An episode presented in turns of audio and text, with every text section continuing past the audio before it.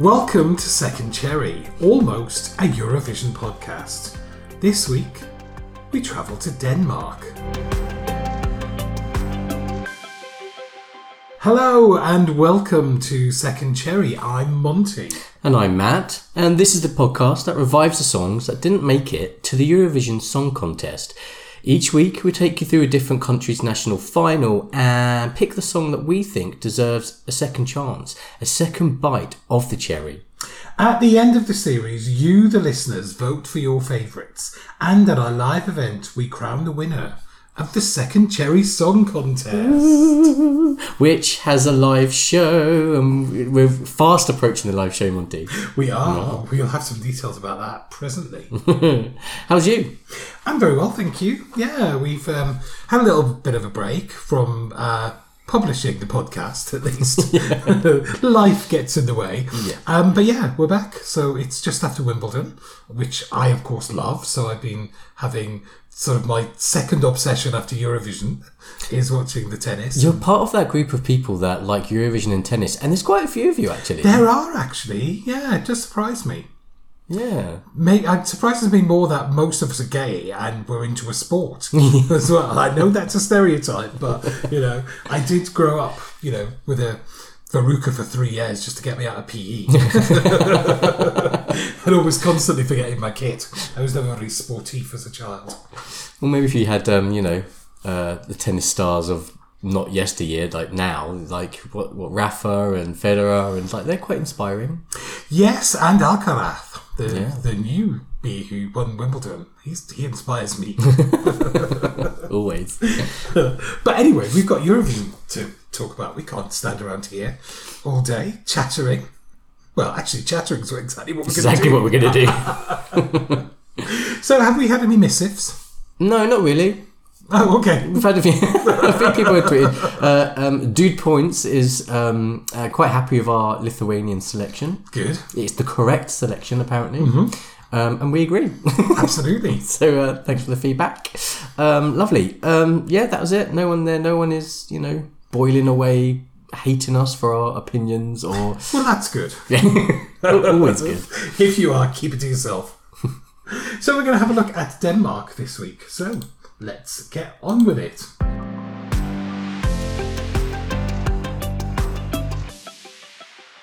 The Danish final was held on the 11th of February 2023 at the Næstved Arena in Næstved. I, I, that's my best Danish. That's as good as you're going to get. It was, of course, the Dansk Melodi Grand Prix, um, and it was hosted by Tina Müller and Heino Hansen. There was just the one song to determine the winner, but there were two rounds of voting, as they always are in Denmark. In the first round, the top three songs were determined exclusively on a public vote and qualified to the super finale. In the super finale, the winner was determined based on a combination of votes from the public jury and a five member jury panel.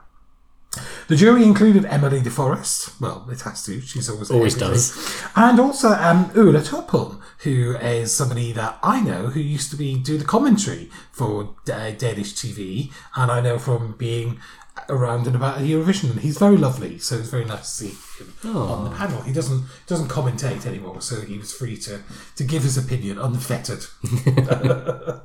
So that was the um, the the final. There were um, three songs that advanced to the super final, and actually, we're not talking about any of them tonight. so take the winner, which is one of them. Take the five songs that we do pick, and the remaining two are the two that got to the super final. But that's, that's second cherry. That's that's what we're about, right? So kind of that's where we are in terms of our um, accordance with the Danish public. But uh, of course, uh, Denmark went to Eurovision with Reiley and Breaking My Heart, and with high hopes, I think, of a good result. That didn't materialise. No, He was 14th in the semi final. I mean, I don't. I don't know. There's there's reasons. I, I think what is it the the vocal was quite weak, and I don't mean bad. I mean like um, timid. He's got a very uh, light vocal, and I don't know if it punched through, but the song's so well produced, it's really catchy. In studio version, yes, but I'm just not sure he had the, the gumption to carry it off. Let's have a little blast of it anyway. Everything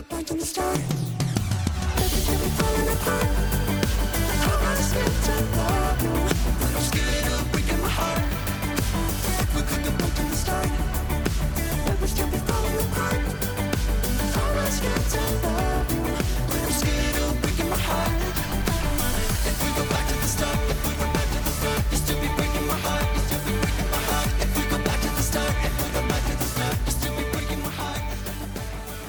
So Reiley there with Breaking My Heart and only six points, all of which came from Iceland. There were only two places lower than him, and they were the two null pointers in this year's contest. It was San Marino and Romania. So But look, this is a massive, massive uplift from last year. Which did we even? We didn't even talk about the Danish last year because it was not so it was not that good. Um, I think this is a marked improvement, and actually, Reiley has the fans. You know, he's got TikTok followers, loads of TikTok followers, millions, in fact. Um, I, I think it's all right. I think they'll do all right. maybe they are all in Korea and couldn't vote for him. well, yeah. Uh, shame, really, because you know I think there is something about him as an artist. You know, maybe not everybody's cup of tea. Yeah. But I think he's uh, he's got a niche, and hopefully he will flourish within it. So that was the format of the Danish final. Let's have a listen to the songs that we want to highlight.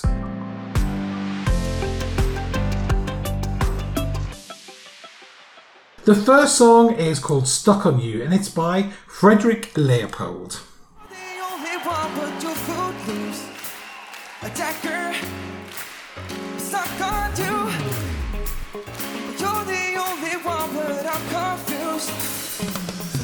I'm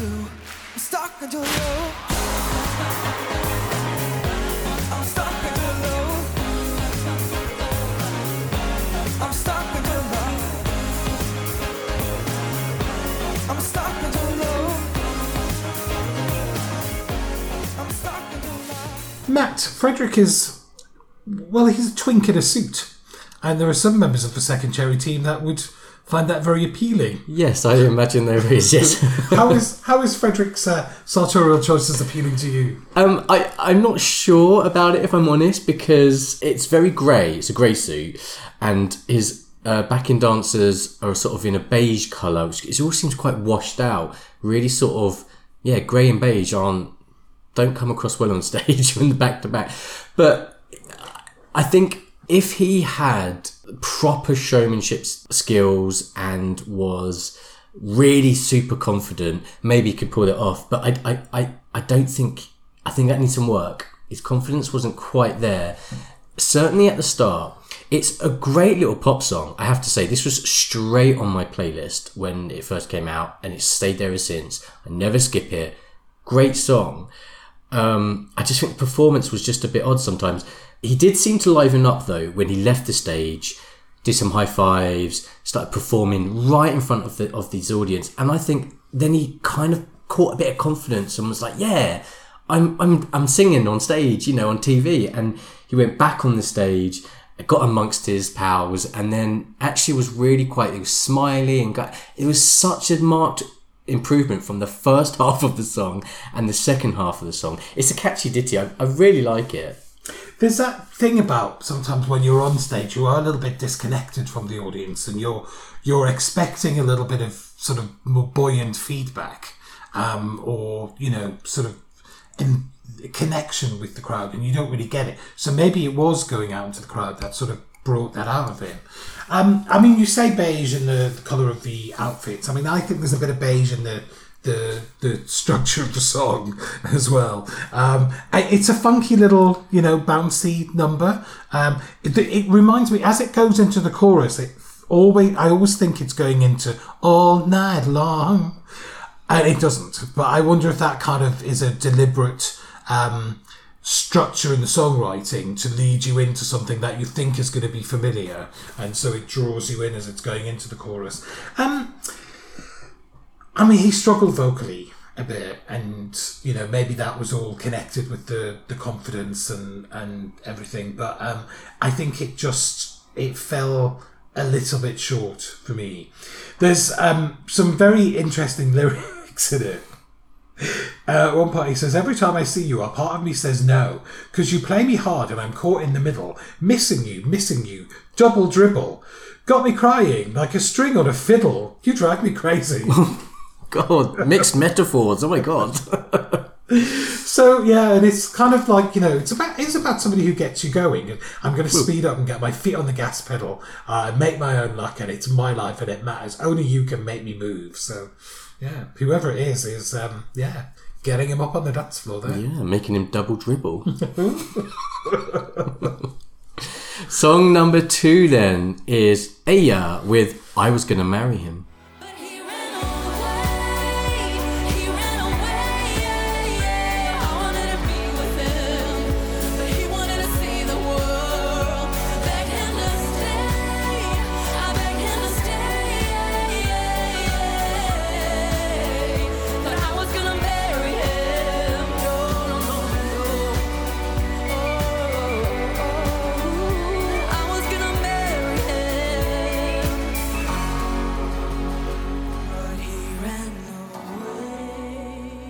Monty. Uh, I'm gonna you start with this because you got something to say. I've got quite a lot to say about this, actually. um, I mean, it's quite a pitiful story of uh, a woman, or possibly two women, because it is a duet, um, who's lost the man that she intended to marry. Um, and it's not quite clear that she's been jilted at the altar. Um, you know, there are lyrics in here where, you know, he, he, he went off to see the world but also that he ran away, and you're kind of thinking, well, you know, why is he run away? And um, it is a sort of sad story, but they're they're also dressed well like a couple of bridezillas. And I don't know why there's two of them. They're kind of shouting at each other um, about this man that they've lost. And it's not quite clear, if, you know, was he two timing them both? They both lost him? Or are they, you know, are they two halves of the same woman? Or I don't know. It's really bizarre. I'm like in big capital letters. I've got why is it a duet? but also they look similar because I think they're sisters I or think they're sisters. yeah, which is even more weird because they are singing earnestly to each other. I do. Th- I think it is meant to be just a singular person, but I think it kind of works because if you are that kind of cad bloke who meets women and then the moment it starts getting serious, you're off and you give some lame excuse like, oh, I want to see the world, I've got to do it alone. Uh, I can imagine that you can start to have a trail of women who feel jilted, and maybe that's the story. Maybe it is two people, women finding solace in each other, saying, "This asshole's both left us, and let's let's let's have a drink and scream about him." And actually, let's put the wedding dresses on that we bought before he left us. That, you know, that that might well be true. There's I'm mindful that is you know although there are two of them singing, it is one perspective, uh, which always makes me think, well, what's the other side of the story? Um, and it does make me think if you know if somebody saying, do you know what, this isn't for me, has prompted you to act in this way. Then you know what was it that you did that prompted him to run away in the first place? Has he dodged a bullet or two bullets? well, indeed, indeed. There, there, there's a wonderful bit in the in the middle section where she sings. They they say it will get better with time, but I'm not a bottle of wine. I mean, apart from being the lyric of the year, I kind of want to get a bit psychoanalytical at this, and like, you know, if you were a bottle of wine, what kind of wine would you be? You know, what what what bouquet does Jilted at the Altar give? it's giving Woody notes. I don't know. it's surely some kind of hollyhocks. Um, I mean, there is a man that comes on stage at the start. The first person we see is a man playing guitar, and he's looking very swarthy. And I have to say, if he's the man that's run away, then I totally sympathise with her because, yeah, I'd fight her for him. yeah. uh, To be fair, he was always there on stage, wasn't he? As in, like, away very far then. Yeah, but but he was um, kind of shrouded in dry ice a little bit, and I wonder whether that is meant to be the representation of the man that left them. Anyway, they had some quite awful puffball wedding dresses on. Uh, you kind of hope if they had one and they'd gone to Eurovision, would they have splashed out and got them a couple of Vera Wangs at least? Oh, can, you can imagine the trail would have been like massive. Or like Princess Di. Yeah. like a blancmange. um, I um I think this is the best song of the national final in terms of the song itself. Um, it's instantly you catch onto it straight away, uh, despite the slightly unhinged nature of its delivery. I think there's some great use of light in here as well. Like there's one bit which, and only kind of uh, sort of the fifth or sixth time I saw it, like just now, they there's this overhead shards of heavenly light. It's like bright white light, and it's kind of shooting, and it's like it looks gorgeous, almost like the the the lament that they've just put out in the world is taking physical form. I thought it was be- considering it's a studio. It wasn't a studio; it was an arena. Considering it was an arena, um, with it seemed quite. When you look at the rest of the performances, they're quite. It wasn't the most innovative stage, I have to say, and I think this was. It just really. I was like, oh, that's. Oh, I hope if this won, I would have been saying, I hope they take that concept to Eurovision and make kind of a heavenly thing um, come down on them. I don't know. It just seemed really sort of So now he's not just ran away, he's dead. Maybe. Or maybe he's just a, a god that came down to play with the humans and then. If he's that first guitarist, then yeah, I'd say he's quite godlike. Yeah. One thing I will say is quite strong about it is it tells a story in its three minutes. And that is something that I think does work quite well something like Eurovision, where you've got very short space of time to make an impact and telling a, a, a well, I want to say a coherent story. I'm actually, you know, there's quite a lot of holes in it as we've just picked apart, but it's a it's a story nonetheless. It's kind of going somewhere, um, and you know, it's it's conveying something very clearly to you as a viewer. So, yeah. There's that. Song number three is called, and now's the time to send the children out of the room. Beautiful Bullshit by Maia Maia.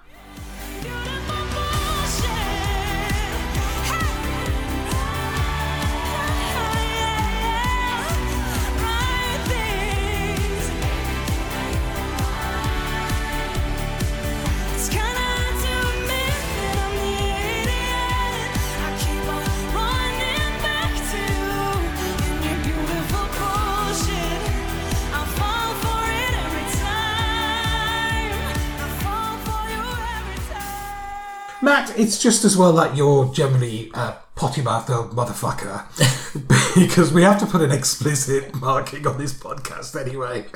and we need it for this, for beautiful bullshit. What do you think about it?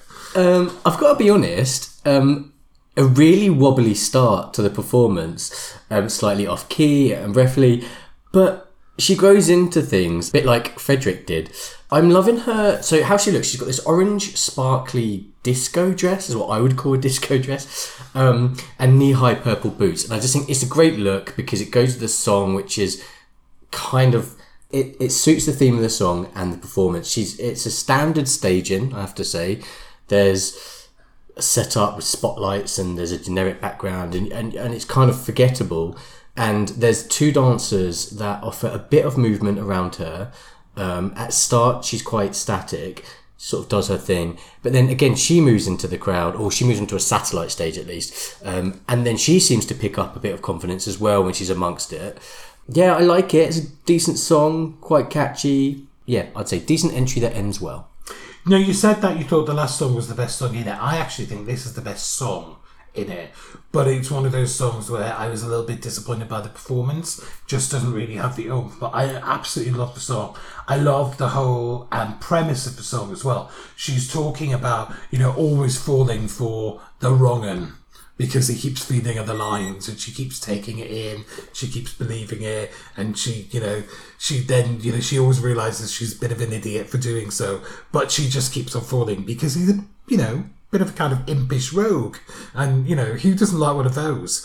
Um i i quite like the performance. I think it, it does need a little bit more of a confident performance. And I think, you know, maybe had she had that confidence or it had been a performer that was a little bit more experienced on stage, perhaps, I think this could have been sold really well. Um, I loved the little backing dancers and singers. I thought they were really cute. They've got this kind of sort of little sassiness going on behind her. Um, and I quite like that. That bit where she co- comes out into the crowd, it's always that that danger once you get your plan move into the TV studio because you know there's a couple of dullards sat amongst her, sat beside her. you know, it's always that risk of like, who's going to be sat there? Who's going to be appearing on TV? How are they going to interact? Who's their spotlight going to pick up? Yes. Like, oh, it's you. But I do like it. I think it, you know, it would have been interesting had it been chosen because that the swearing in a non-native language thing, particularly I think in sort of Scandinavian languages when you use swearing in English, it's just not it's not as bad. So you know, and I think it's interesting to see where language has evolved around swearing because bullshit almost feels as though it has a concept of its own away from you know the root of it being shit which would still be perceived as a bit of a swear word but a fairly acceptable one in to a native english speaker but you wouldn't have been able to get away with it at sort of eight o'clock on a saturday night on the bbc No. so and i don't know you know although it's later in most countries i think it you know there probably would have had to be some censorship of the title Maybe I do. I, I always think I would I say this to my mum, and I think would I say to mum, "Oh, mum, he's talking bullshit."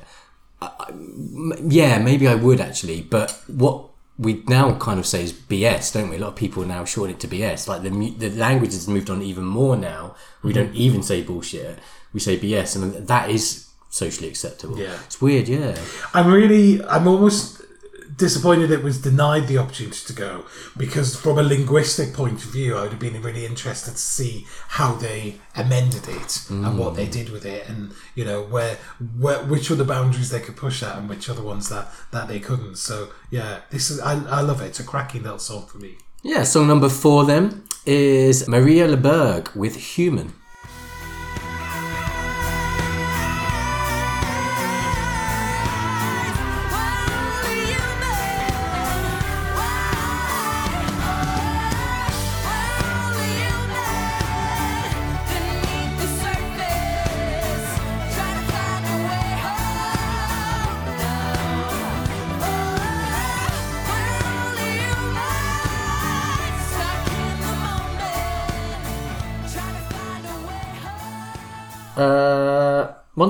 Thoughts on Mariyah?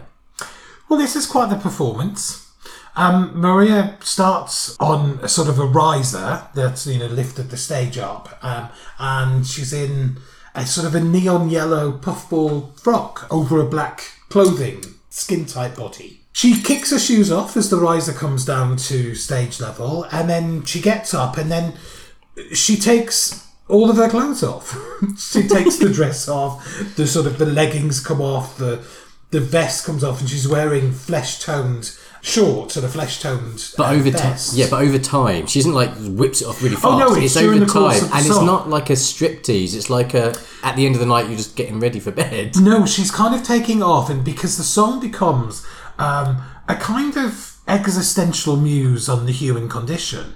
So she's taking all of the layer, the outer layers, the, the things we, we dress ourselves up with, um, and exposing her humanity as she's pondering, you know, this existential being. I wasn't expecting it when she came on stage, I have to say. Well, she starts that that look when she's standing on the riser. I'll talk about the riser in a minute. That's my pet peeve. But she had this haute couture look about her, hair up, you know, very elegant actually. And then she ends it basically in a flesh-coloured body bodysuit, having taken her earrings off, her hair bands around, and she's actually showing like They're kind of sort of dreads and plaits. aren't yeah, like yeah, like kind of like dreads. And I think she's she's got like a pagan quality to her, like a pagan song songstress. Um, but just a word on that riser. It's my pet peeve when on stage sometimes you you know there's equipment on stage, but you could see like the mechanical nature of this riser. It kind of like had that the sort of concertina. yes. Um, yeah, uh, mechanism engineering that makes it up and down. It folds up and down. But you could also see the the brand of the apparatus. I just think you just all you needed was maybe a, a cloth or something just to protect that because it's just these minor little things that because I was staring at that for ages thinking what make is it? I can see the make and, that's not what you want do you know what I mean? it's just little things like that which really narc me So do you want something a little bit like La Zarra had, a little bit of sort of you know covering up her plinth? Yeah, but even if it's just a black curtain which you can't quite see or you Yeah. can't recognise her, or um, a black sticker or tape over the because well, even the concertina thing was a bit like, oh, that's kind of harsh when she's standing there as this elegant woman. It felt like you're watching it like you would in the arena. You have to give her credit though, because it wasn't that long before she distracted you from it by all of the antics, by taking all the clothes off. And then we haven't even mentioned how the song closes, where um, four kind of swamp creatures come in around her and sort of drape. I don't know if it's ivy or if it's bladderwrack or some kind of, you know. that's what I was saying. Pagan. It's got like a it. pagan look and feel to it. It's a little bit like what was it? What Summer was- solstice. What was his chops from Poland? The really, really handsome one that had the kind of like almost like sort of you know the river creature wraiths running around in Christian somebody just a couple of years ago. The one with the big voice. Oh, River by. Yes, River by Ochman. That's it. They'll never guess in the edit that we actually spent a couple of minutes looking that up. Never.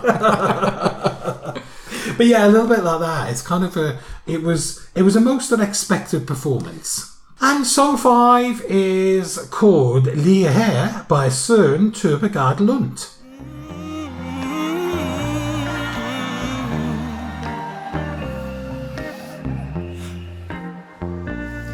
Indtil månerne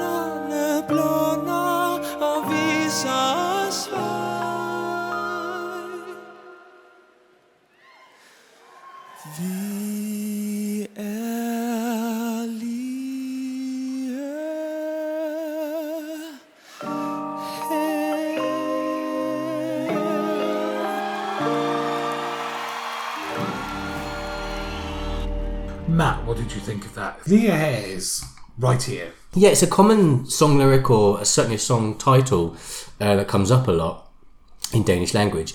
I think this is like gorgeous queerness on stage. It's got that. It's not overtly in your face. It's just guy in sort of some kind of pretty makeup. Um, I say guy, so I don't know the the gender of Søren, but I like the close up of the beginning. It's a nice warming feeling. It sort of looks quite inviting, sort of um, safe, and sort of just nice person. If that makes sense, it's a nice person. Um, but it's a warming feeling, and sort of then it sort of takes us through the first verse of this like light-hearted ditty, and it's quite light-hearted. It reminds me a lot of, of a, a Lemar track. Lemar is a UK R&B singer from the early noughties, but was um, uh, he's got a song called TikTok, and it's just actually the same chord structure, and everything, and it's and it just puts me in mind of that when you're in the company of friends and you're just coming and having a sing along. This isn't quite what that this song is, but uh, the the feel of it and how it makes me feel is pretty much in that lane. I think it's lovely. I think it's a lovely song. I really like the what what Søren is wearing. As the camera pans out, I actually thought it was a, a sequined dress, but it's not. It's kind of like trousers and a, but it's like a halter neck um, top, and it's absolutely gorgeous. And you're right, there is that hint of queerness um, about it. It's slow. It's a little bit jazzy. Um, it's very well performed and very well spotlit.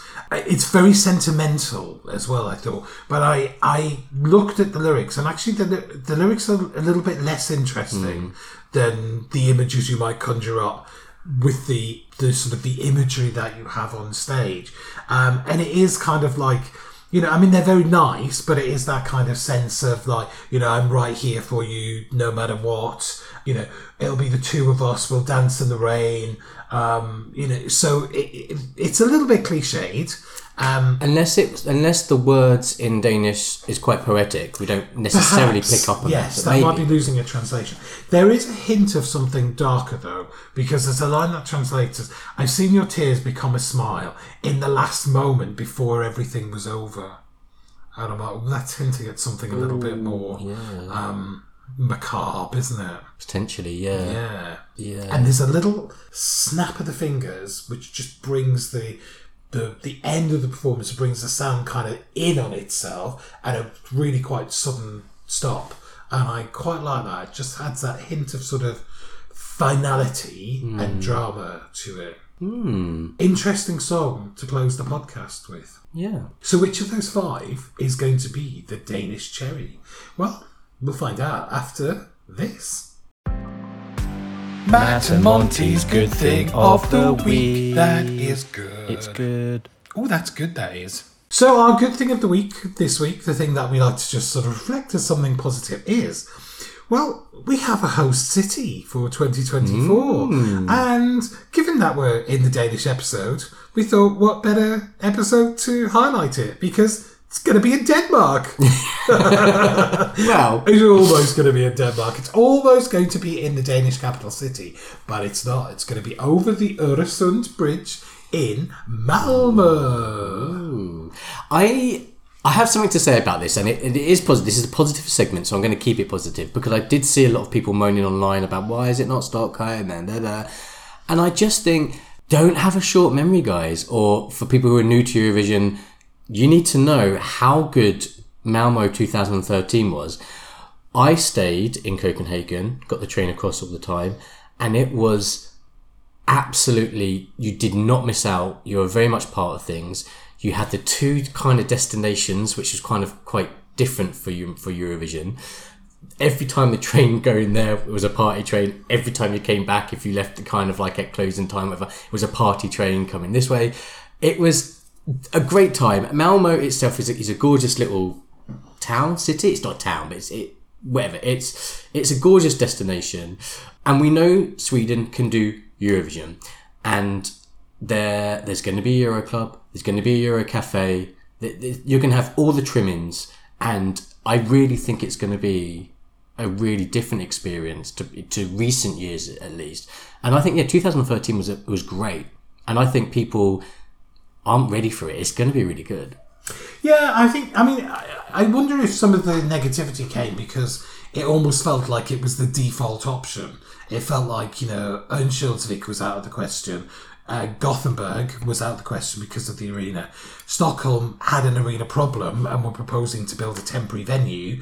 Um, and actually, Malmo was the only one that had everything in place. And we know it can host Eurovision because it's done it before. Um, and I think, yeah, Malmo was a great Eurovision as a fan experience on the ground because of the size of the Euro Club. The fans got accreditation into it. We also had the Eurofan Cafe in Paviljongen in the park, and it was just, it was wonderful. It was a lovely, lovely fan experience.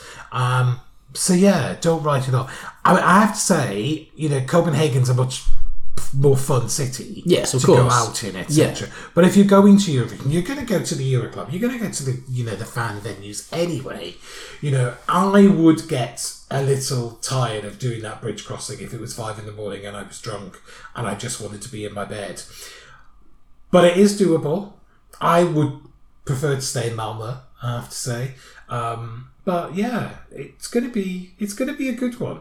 You know, and the Swedes know what they're doing. Melodifestivalklubben will be involved. You know, people that we know involved in that, they're going to do a good job. And of course, you know, after OK UK and Liverpool, they are going to want to do something even better to top that. Yeah, I think it's going to be great. I think people are sleeping on how good this is going to be. Really good. Matt and Monty's good thing of the week. That is good. It's good. Oh, that's good, that is. So, it is time to reveal our Danish cherry. Matt, tell us what's been chosen. Well, we might be absolutely fucking baffled, but we love I Was Gonna Marry Him by Eyjaa. Yay! I, I, yeah, let's have a little listen to it just to remind you just how glorious it is.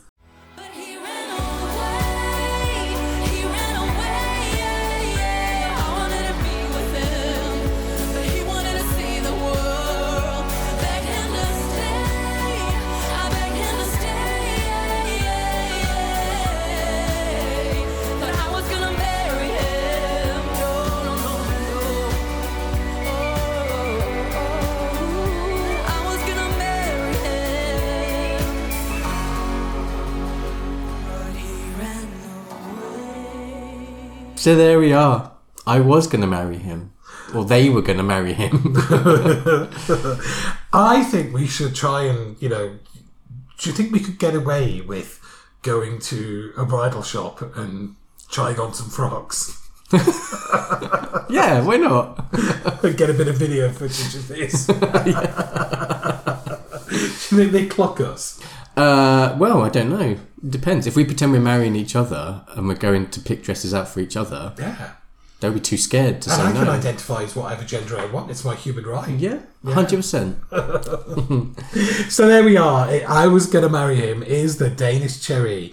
Now you can get in touch with us. Uh, you can get in touch on social media: Twitter at Second Cherry, Instagram at Second underscore Cherry, and Facebook Second Cherry Podcast. You can also email us, which is Hello, at secondcherry.vision. hello. At secondcherry.vision. We would love to hear your thoughts. What do you think of the Bridezillas?